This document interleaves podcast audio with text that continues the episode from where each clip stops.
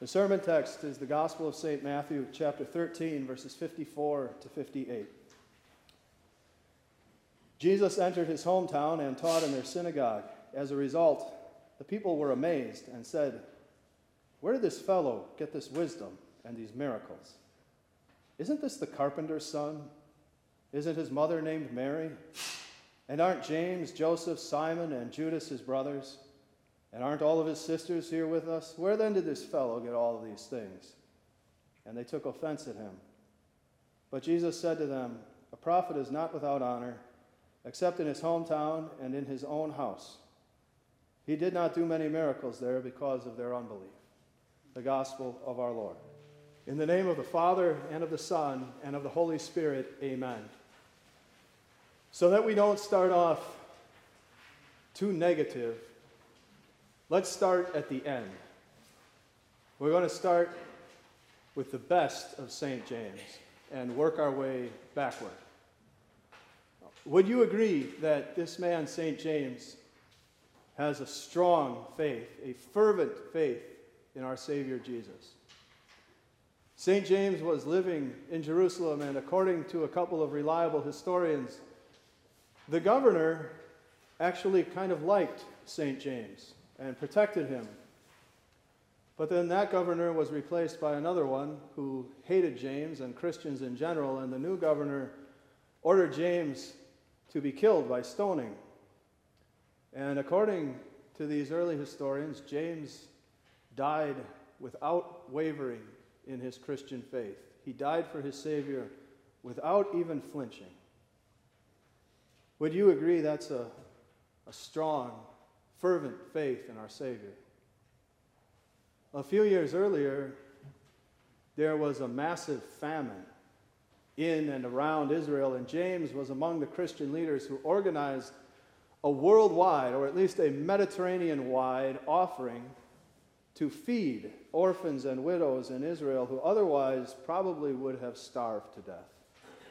Would you agree that kind of compassion and effort for people in need, that reflects a a very strong, very fervent faith in our Savior.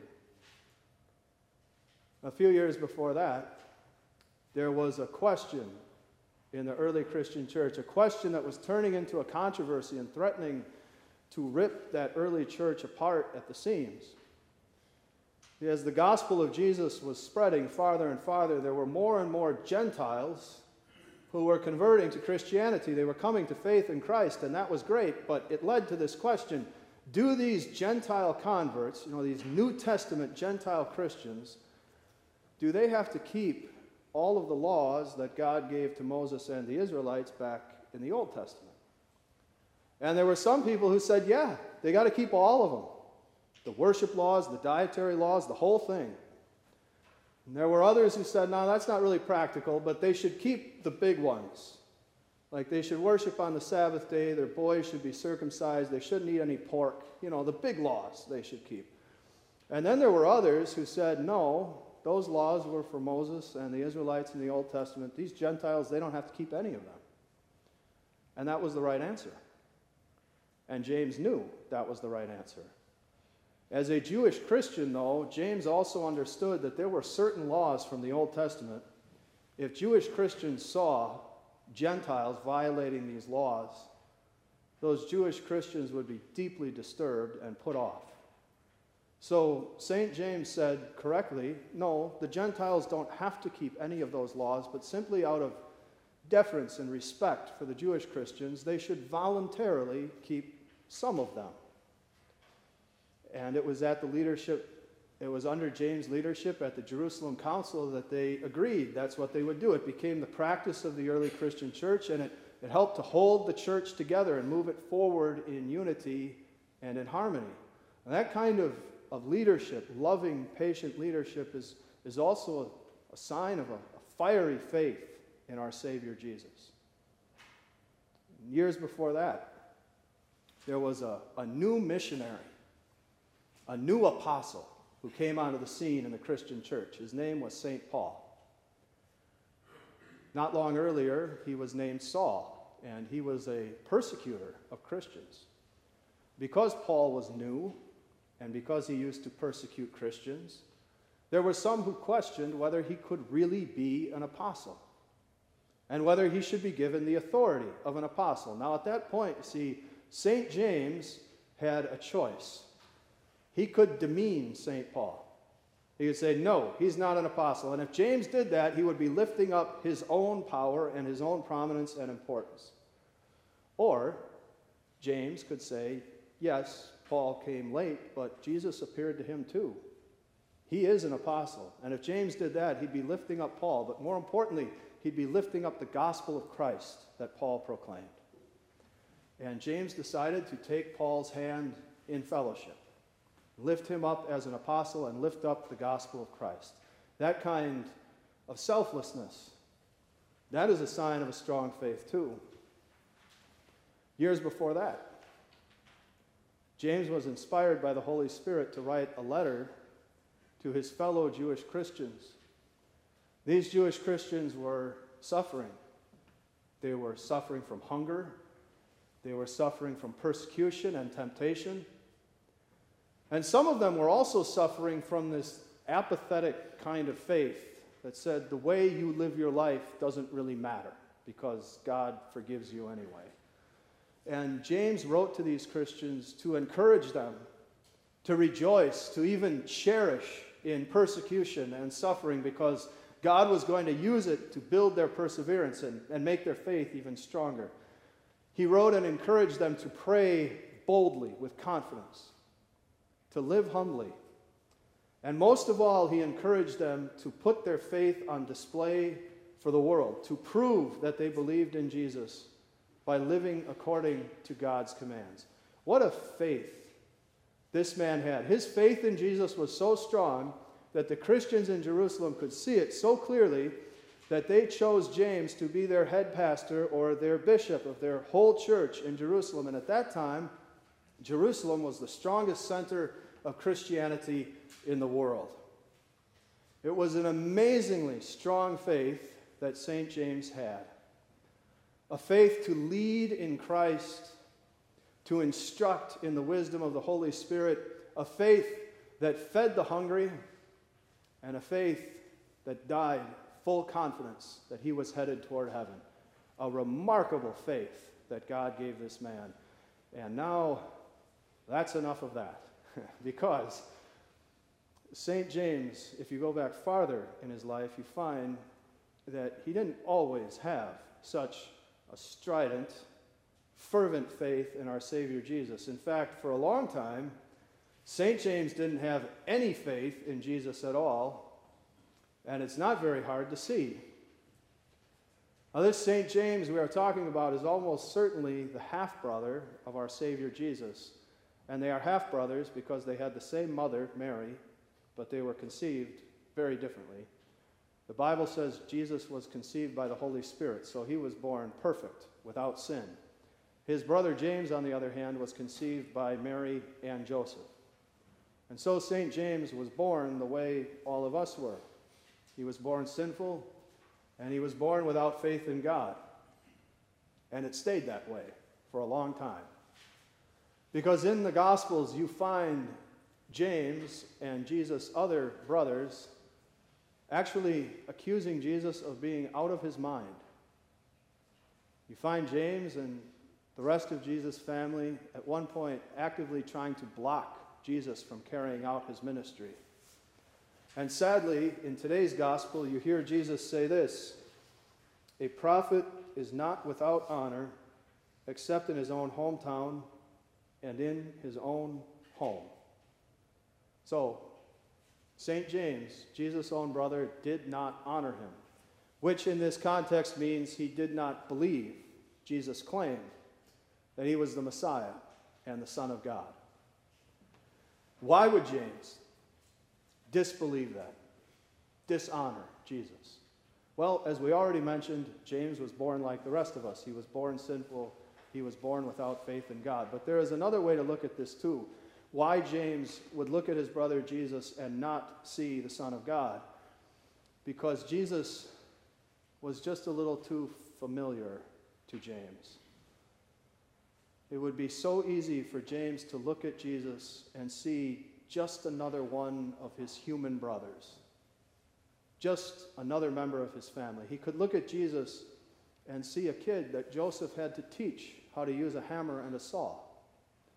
He could look at Jesus and see just another brother or sister packed around the dinner table, eating and drinking just like everybody else. He could remember his brother who walked and talked just like everybody else when they were a kid, and now he's an adult and comes along and says, He's the Son of God. Right. Well, it sure didn't look that way. Why could we conclude that's a reason for James not to believe? Well, Jesus' entire hometown of Nazareth treated him that way. When they looked at Jesus, they saw just another guy, just another human being who grew up like the rest of them in Nazareth. Jesus entered his hometown and taught in their synagogue. As a result, the people were amazed and said, Where did this fellow get this wisdom and these miracles? Isn't this the carpenter's son? Isn't his mother named Mary? And aren't James, Joseph, Simon, and Judas his brothers? And aren't all of his sisters here with us? Where then did this fellow get all of these things? And they took offense at him. Now, taking offense in this context means rejecting, disbelieving Jesus' claim to be the Son of God. In his own hometown, Jesus' own hometown folks looked at him and saw some kid who grew up just like all the rest of them there in Nazareth. And can you hear kind of the, the ridicule, the derision in their voice when they call Jesus this fellow? Carpenter's son, regular guy from right here in Nazareth. And sure, he says some insightful things and it looks like he can do miracles, but there's got to be some other explanation for that because he's just some fellow, just another guy. In Jesus' own hometown, they looked at him and they saw nothing special, just another man. And according to Jesus' own words, it wasn't just his own hometown that saw him that way, it was the members of his own home, including James. So, for a long time, James did not have that fiery faith in Jesus. In fact, he didn't have any faith at all. So, what happened? Well, the short answer is that the Holy Spirit changed the mind of St. James. The Holy Spirit gave James faith to look at Jesus and see more than just some fellow, more than just some kid who used to sit around, it, sit around the dinner table with him, more than just a human brother, but the Spirit changed his mind to look at Jesus and see also God's own Son. And in time, the Holy Spirit strengthened James' faith to the point that he put Jesus, the Son of God, ahead of everything else in his life. He strengthened the faith of St. James so that James would feed and build up and teach and lead and unite and finally die for Jesus without wavering in his faith. Now, when exactly that faith began, we don't know. But we do know one very important thing that happened along the way that helped to strengthen St. James' faith. You remember St. Paul, the new apostle, whose authority James confirmed. Paul wrote this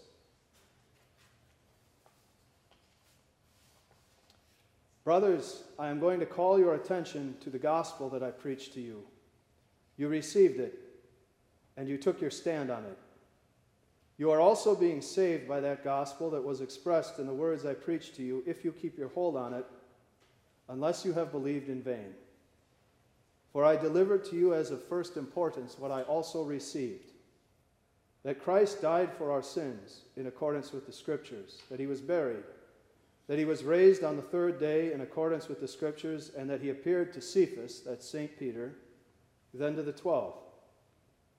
After that, he appeared to over 500 brothers at the same time, most of whom are still alive, but some have fallen asleep. Then he appeared to James, and then to all the apostles. Now, there were lots of guys in Jerusalem named James, but the fact that Paul does not specify which James he is talking about makes it very likely that he is referring to the most famous, the best known James of all, which is Jesus' brother, the bishop of Jerusalem, the same brother of Jesus who at one time did not honor Jesus. did not believe that he was the Son of God. And then Jesus appeared to James, risen from the dead. And why would that propel a person's faith to the pinnacle? St. Paul writes later in that same chapter In fact, Christ has been raised from the dead, the first fruits of those who have fallen asleep. For since death came by a man, the resurrection of the dead is also going to come by a man.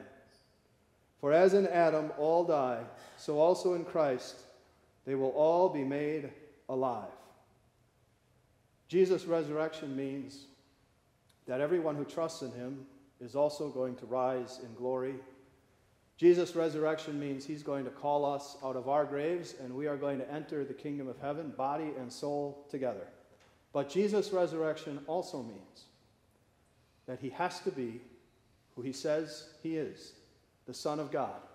Now, he is a man, he is our human brother, but he is also God, who was born under God's law, under his commands, to keep it perfectly in our place. And Jesus is our human brother, but he is also God, who died on the cross to take away the sins of the whole world. He is also God, whose sacrifice brings us back to our Heavenly Father in peace as his dear children.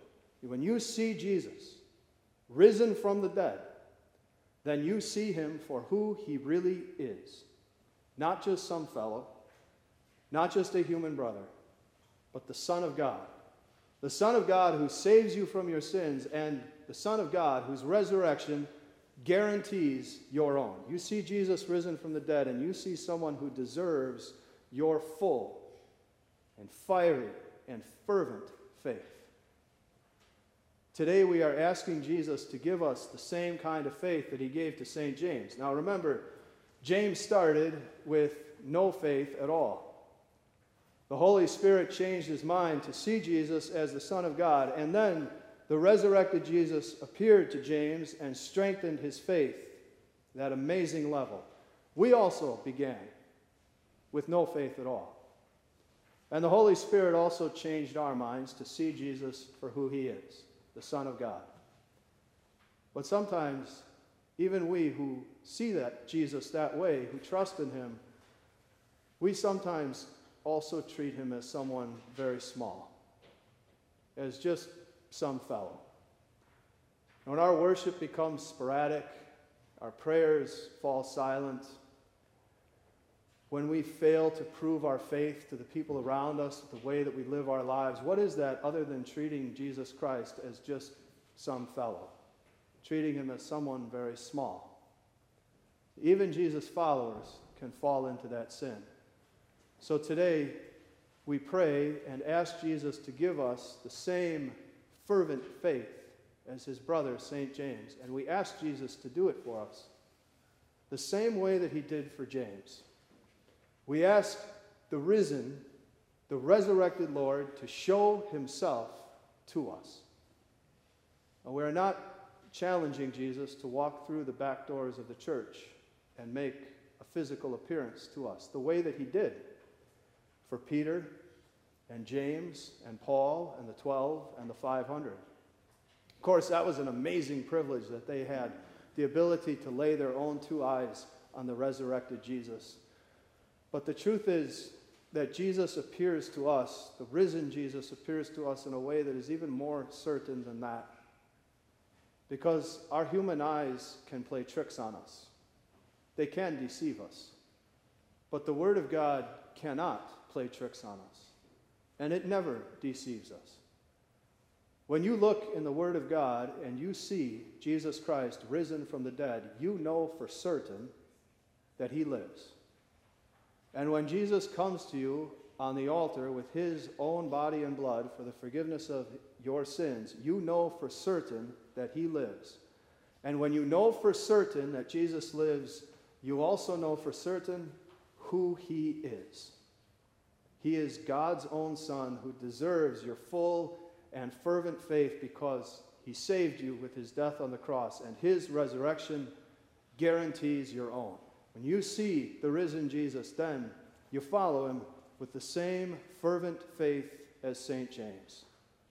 Like St. James, we look for the hungry and do whatever we can to feed them. Like St. James, we try to heal and unite Christians and bring them together in peace in God's Word. Like James, we exalt Jesus and the message of his salvation ahead of our own importance and our own prominence. Like him, we pray boldly and we live humbly. We rejoice even in our sufferings, trusting that God is going to use them to make our faith stronger. And like James, we prove our faith with the life that we live.